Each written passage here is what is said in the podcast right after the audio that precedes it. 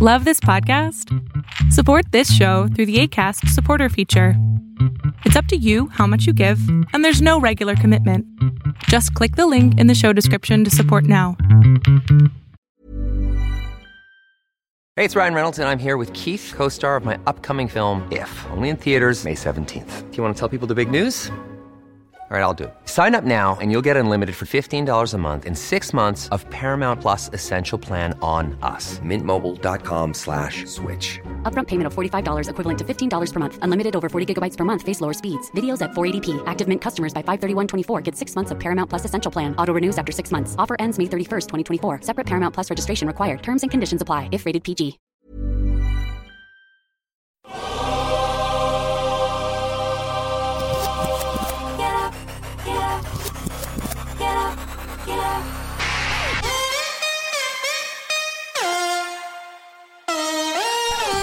Welcome to On the Ball with Ric Bucher. Here's your host, Let's send it over to Ric Bucher. Ric Bucher.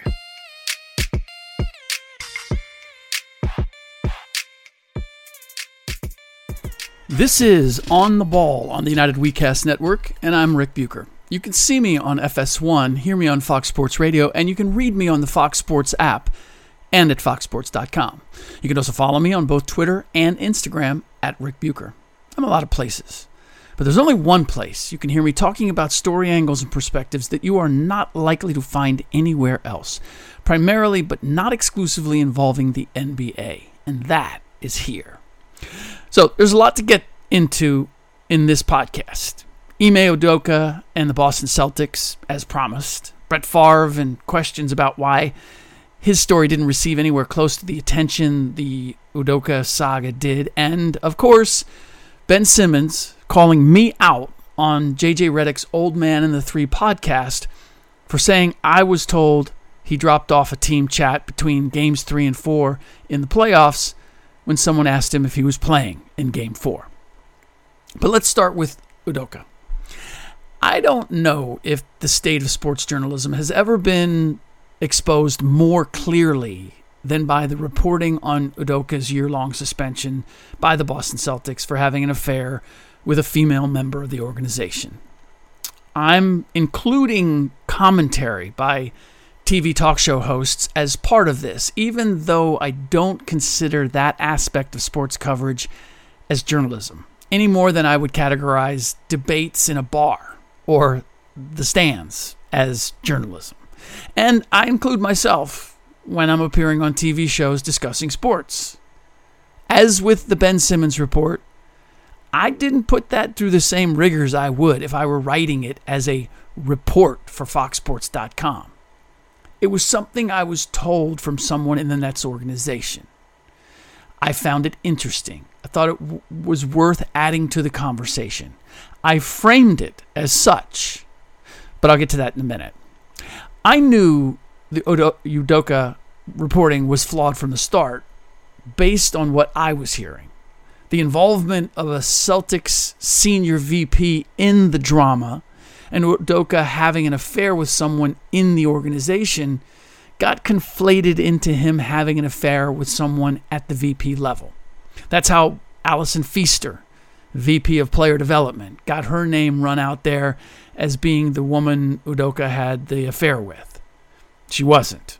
I'm not going to go further than that because even though I don't always hold the content I provide here on the podcast to the standards of journalism, to really understand what went on with Udoka and the affair, when the Celtics found out, what motivated them to suspend him for a year without assurance he will be back with the team when the suspension is over. Whether, as I've heard, there were other females in the organization that Udoka may have l- at least approached, you'd either have to have been there or have witnesses to all the many interactions and decisions that were made along the way. If you're not getting all this from, say, Brad Stevens, then my guess is you're not hearing everything.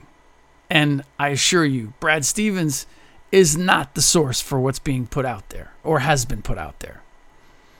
And getting all of that doesn't happen with a few texts and phone calls, no matter how many people you know in the organization. I take that back. If you knew five or six at various different levels that had either experience or insight into what transpired with Ime, then maybe. But that clearly wasn't what was going on. There wasn't enough time to be able to contact and get the lowdown from that many people based on how quickly it was reported. And that's what resulted in the reporting going as sideways as it did, with the affair first being referred to as consensual, then being identified as non consensual on the part of the woman. That's a huge distinction. You can't get that wrong. And the ease with which players, coaches, agents, and teams will leak information to shade a report in their favor, particularly if the prevailing view of a story is not favorable, makes me skeptical of everything other than Udoka had an affair with at least one person in the organization. That I feel safe in saying. Now, let's be clear Udoka is to blame for everything that has transpired. He broke team rules. The argument over who leaked the story in the first place is not only pure conjecture, it's pointless. The story got out. Stories generally do. I was reminded of one instance in which a prominent coach, NBA coach, was fired after it was discovered he had slept with the wife of one of the team's minority owners. The minority owner threatened to make the story public if the coach wasn't fired. He went to the majority owner and made that case. The coach was fired, and the story never saw the light of day. Now, I doubt that would happen today. I doubt you could make that claim and it wouldn't get out in short order. If I were to call out the Boston Celtics for how they've handled this situation, and many people have, it would only be for suspending Udoka and not firing him. They've put him in a very difficult position, and I suspect it is to protect themselves. Not in a legal sense, but a competitive one. If interim coach Joe Mazzulla is a failure, and the players on the team want Udoka back, they are reserving the right to be able to bring him back. That isn't standing up for your principles. That's making the application of justice and your principles conditional. This is going to sound like a funny reference, but it reminds me of the latest Bachelorette. Now, I find the show ridiculous. I don't watch it, but my wife watches it, and I ended up watching part of it with her because we agreed to watch the final episode of Stranger Things 4. To be perfectly transparent. That's something that I have been watching with my wife. We were going to watch it when she was done watching the end of this particular bachelorette episode. And it was toward the end of the this particular season. One of the two bachelorettes rachel found out that the bachelor she chose tino had cheated on her during the weeks between choosing him and the filming of the final episode she asked him on the show they had Tino come on the show, or they had video of her first, not on the actual set, but a segment where she asked him to explain what happened, what led him to cheat on her, which he did. But she didn't want to accept what he was telling her. She suggested he was trying to blame her. He said he wasn't, that he took responsibility, but that he was trying to describe, describe his frame of mind. And that frame of mind was shaped by the thought that she was breaking up with him. He said it was a mistake. He said he hoped she'd take him back. And she kept saying, I deserve answers first. She was getting answers, they just weren't acceptable to her. Or maybe she didn't care what the answer was. She just wanted to see him twist in the wind. In any case, she was torturing the dude on national TV, and it absolutely galled me that the audience, including previous bachelorettes, were siding with her. Maybe I shouldn't have been surprised, but I was. I was disappointed. If what he did was unacceptable, I mean, in no way unacceptable, who needs an explanation? She simply needed to say it's unacceptable and it's over. She didn't do that until her second choice showed up on the set and she went off with him. That's when she finally, and this was, they actually had the dude on the set. I mean, I give him kudos. I guess he was trying to salvage his reputation, but I, I thought he, I thought he said as much as he could. And this is more than I thought I would ever talk about The Bachelorette ever to anyone at any time. But the reason I'm telling you that is because that's what the Celtics are doing to Udoka. The Celtics are Rachel. Udoka is Tino. If what Udoka did was unacceptable, end it. And they haven't. The tough part for Udoka is he can't move forward, just as Tino couldn't. Now, if there's a way to prove that the affair was consensual, then I imagine someone else will hire Udoka. He's a really good coach. But I don't know how he does that in today's climate if it stands that it was non consensual, if it was sexual harassment. I'm not sure he comes back from that. The issue I have with Stephen A. Smith and everyone else who debated who was more wronged by the story coming to light, Udoka or the woman. And I shouldn't say just Stephen A. I should say everybody involved with, I believe it's First Take is, is the show. Everybody involved with that. You, the entire premise of the conversation is they were working off of presumptions on who leaked the story. This is killing the messenger. The issue got diverted from what Udoka did and the punishment meted, which I think is a conversation to be had. A suspension? Why a suspension? Why not, why not a firing? That you can get into. That we know. That's real. But they diverted it from all that to how the story became public and who was victimized or hurt the most by that happening and how did it happen. Stop it. If there was something to be debated, it was the reporting of the story. There were too many unknowns for the story itself to be a topic for debate. That's why I admired the position, and I'm not just uh, blowing smoke.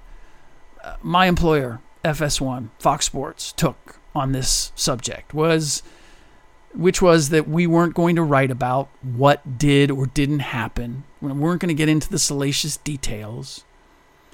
But we're going to look at the fallout for the Celtics and their title hopes with Ime not being their coach this season and Joe Mazzulla stepping in. That, to me, was the responsible way to handle it. Questions about racism were dragged into the conversation as well, as they seemingly are with everything that we talk about. Hey there, it's Michele Norris. I'm host of a podcast called Your Mama's Kitchen. When I travel, I'm usually looking for a way to find a taste of home when I'm not at home. And one of the things I love to do when I am at home is entertain. And Airbnb allows me to do that. When I was in California recently, I rented a house that had a great kitchen. And when we were sitting around the table, we we're all thinking, we're in someone else's house. Someone could be in all of our homes as well. If you have a home, but you're not always at home, you have an Airbnb. Your home might be worth more than you think. Find out how much at airbnb.com/slash host.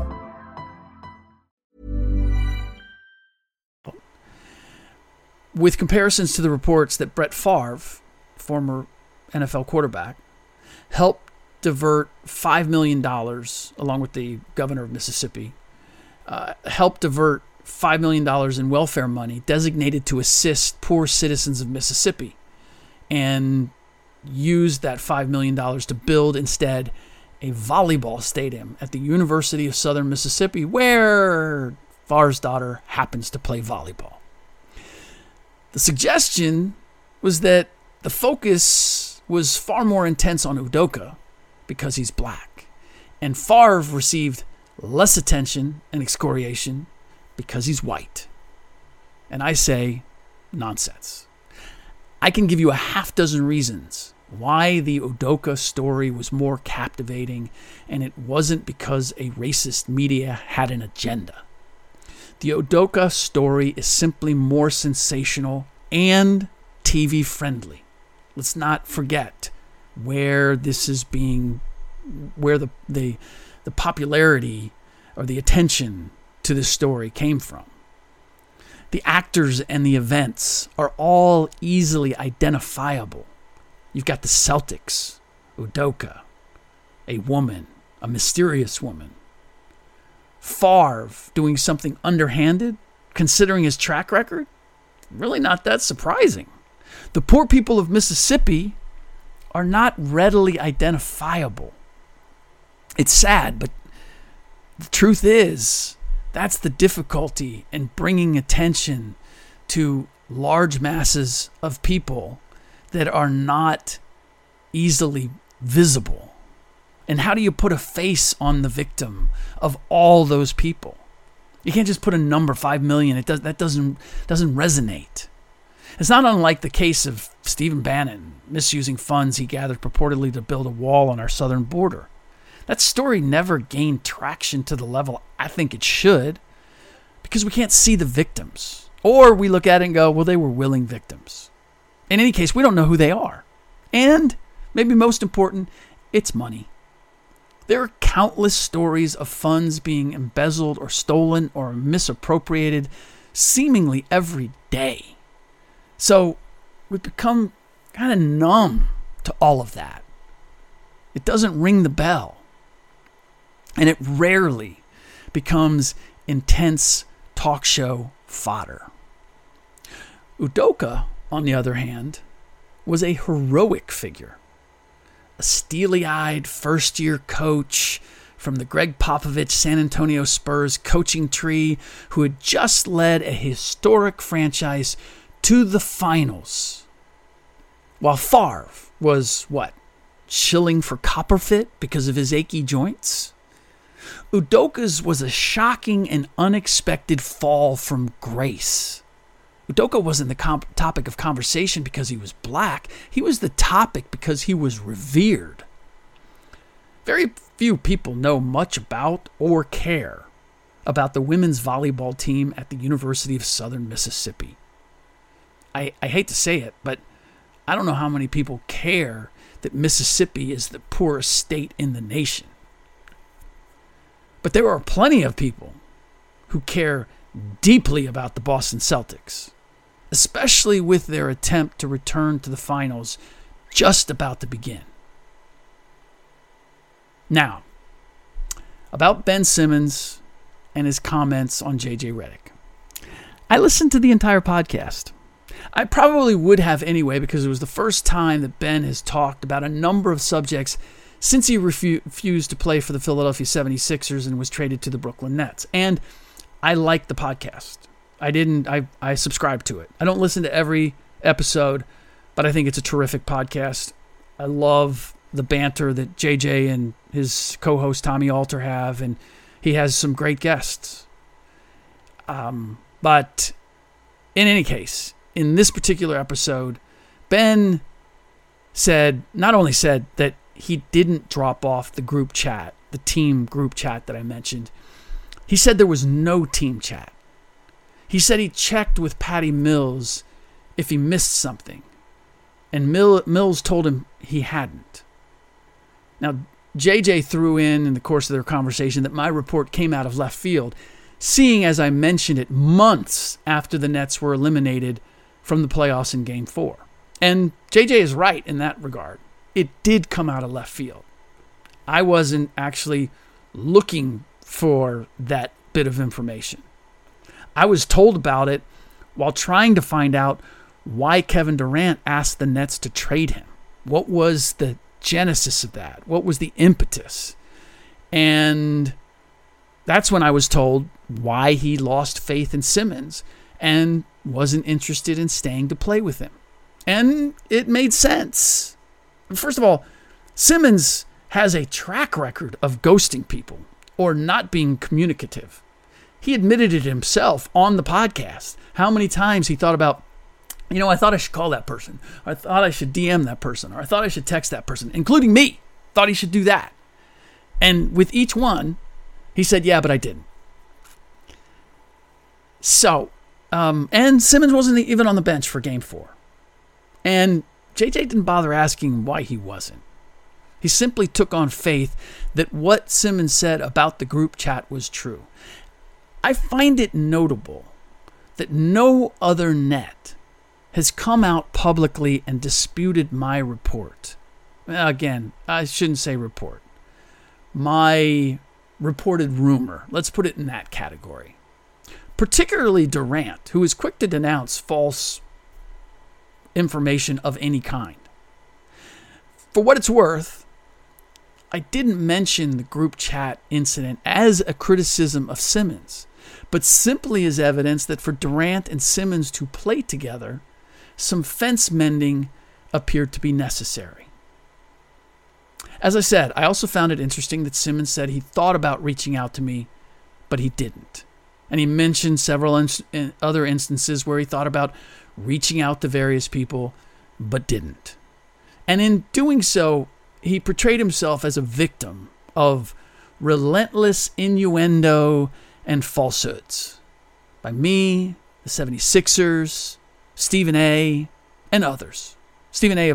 falsely, apparently, questioned his back issues. And Ben went into great detail on the podcast about just how bad his back was, how it happened, etc. Here's my issue with all of this. Oh, and the Sixers failed to take his mental health issues seriously. He accused him of that too. He thought about responding to all of us, apparently, but never did. When you are not uh, communicative, and when there are a lot of questionable things that happen around you, uncertainties about you have people speaking, coming forth and speaking. Uh, his old coach, Brett Brown, I want him to shoot threes during the game and Ben doesn't. But he doesn't explain why. Never explaining why for curious behavior. Then you're going to have questions arise. People are going when when someone hears something that sounds questionable, they're going to attach it to you. That's just life. If you're not explaining yourself, generally things gravitate to the negative. And as I said, I wasn't looking for that information. But when it was said, and when it was said in context with, this is why Durant isn't willing to stick around and see exactly how good he and Kyrie and Ben could be, it made sense to me. My general impression of Ben from the from the podcast is that he's a very personable, likable dude.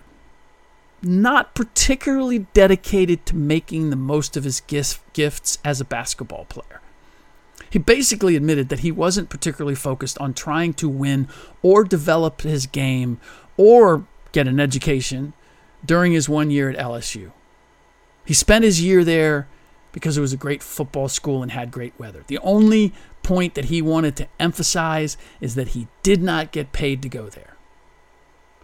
He talked around why he has never developed a jumper or refused to shoot threes with the Sixers. Kind of became a jokey conversation between him and JJ. He wasn't asked at all about his relationship with Joel Embiid. And he wasn't asked about KD and Kyrie's desire to be traded at one point or his current relationship with them. Now, I wasn't expecting JJ and Tommy Alter to ask him hard hitting questions or hold his feet to the fire about discrepancies in his version of events and what others have said or has been reported. But I also didn't take it as an accurate representation of what has happened with Ben over the last few years group chat, and other things included, or where things stand as they are now. It was his version, his perspective, and he's entitled to it, as I am to mine. Now, my source didn't have any reason to lie.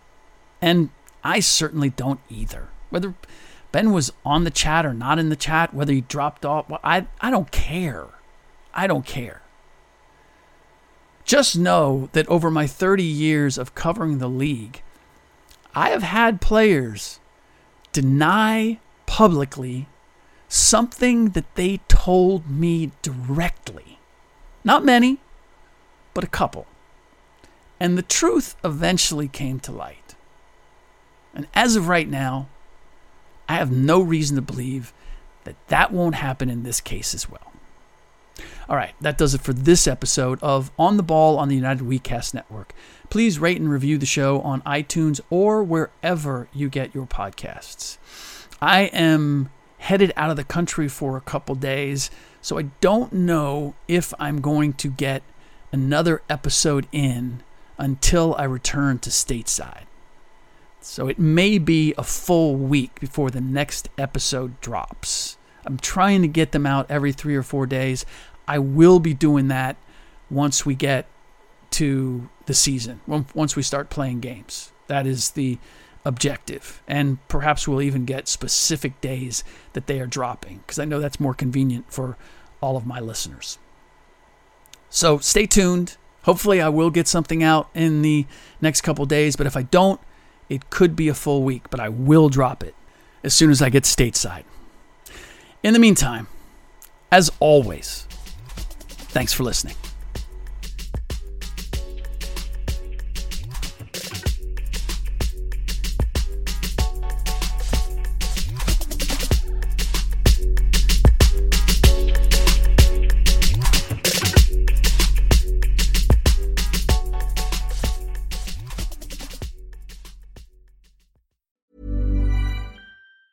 Planning for your next trip? Elevate your travel style with Quince. Quince has all the jet setting essentials you'll want for your next getaway, like European linen, premium luggage options, buttery soft Italian leather bags, and so much more. And is all priced at 50 to 80% less than similar brands. Plus, Quince only works with factories that use safe and ethical manufacturing practices. Pack your bags with high-quality essentials you'll be wearing for vacations to come with Quince. Go to quince.com/pack for free shipping and 365-day returns.